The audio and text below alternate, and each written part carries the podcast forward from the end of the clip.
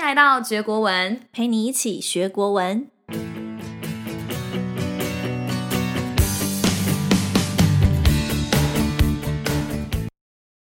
早安，晚安，各位听众朋友，大家好，我是思雨老师。哇，这个是我在学国文的第一集，我现在非常的兴奋，不知道你们有没有跟我一样非常兴奋、非常期待呢？啊、呃，如果你没有上过我的课，可能还不太认识我，那让我先自我介绍一下，我是思雨老师，呃，是一个国文老师，然后我是女生，应该听得出来吧？永远二十二岁。未婚，我很漂亮，嗯，这些就是关于我的一切。哇，今天天气又变凉很多诶，不知道大家有没有带件外套出门？凉凉的天气，千万不要感冒喽。今天我们要引经据典的呢，是有关于植物的典故啊，分别是柳树还有桂花的桂。好，这两个植物。你最常听到的就是折柳还有折桂，所以今天我们要来谈谈这两个的差别。好，首先你知道每一种植物它都有不同的花语，比如说呃，薰衣草代表着等待的爱情。好，老师小时候就有一部偶像剧叫《薰衣草》，非常的浪漫，它的主题曲也很好听，叫做《花香》，大家都去听起来，快点都去听。好。呃，然后还有什么呢？比如说樱花，它代表的是生命的希望。那其实像这样帮植物赋予一个个性或特色的文化呢，是来自十九世纪初的欧洲。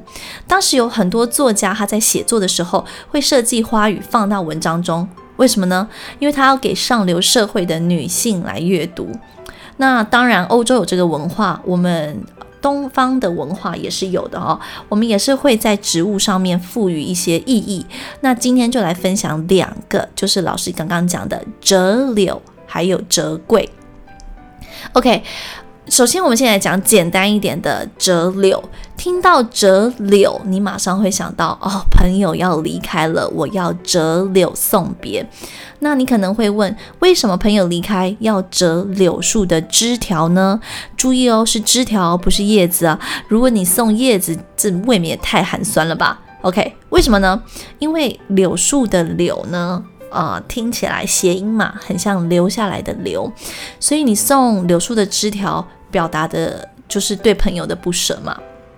那除此之外，大家都说，呃，柳树是一个非常生命力非常强的一个植物，呃，据说它就是插在土里面，不太需要怎么样照顾，它就能够自己存活下来。所以赠送柳条也有。祝福朋友能够随遇而安啊，好，马上适应新环境的意思。那什么是折桂呢？其实这个故事是来自晋武帝，还有一位刺史叫做细生，他们两个的对话。有一天，晋武帝呢就遇到了细生，然后就跟细生说：“哎，细生细生，你可不可以介绍一下你自己啊？你的文章写得怎么样？”啊，那没想到这个戏生呢，他就自信满满的说：“哦，我写的文章啊，我在考试写的文章非常的棒，就好像是月宫里面的一段桂枝，或者你也可以说我的文章是昆仑山上的一块玉。”好，那没想到呢。呃，戏申信心满满，好夸耀自己在考试中文章好是天下第一。那这个晋武帝听完之后呢，也被戏申逗得哈哈大笑。所以后人呢就沿用了这个故事，啊，以月宫中的一只桂，或者是说昆仑山上的一片玉，来形容才能出众的人。所以，当你听到折桂或者是月中折桂，就表示科举考试及第，考得很好哦。除此之外，你也可以用昆山片玉来形容才能优异的人。好啦，今天带你引经据典，了解折柳还有折桂两个典故。折柳比喻送别，要送给朋友的时候，你要折柳树的枝条。折桂比喻考试及第，拿到好成绩。好，思雨老师在这边也祝福每一个辛苦读书的朋友们、同学们，知道你们很辛苦。好，希望你们在每一次的段考或是期中考都可以顺利折桂。那如果你也你刚转学啊，或者是你是国一新鲜人，千万不要害怕离开熟悉的环境。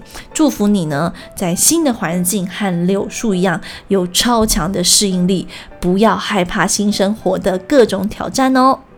好啦，我们今天就讲到这边啦，下次见喽，拜拜。如果你喜欢我们的 Podcast，别忘了到觉国文的 Facebook 跟 Instagram 追踪我们的最新资讯。谢谢收听，我们下次见。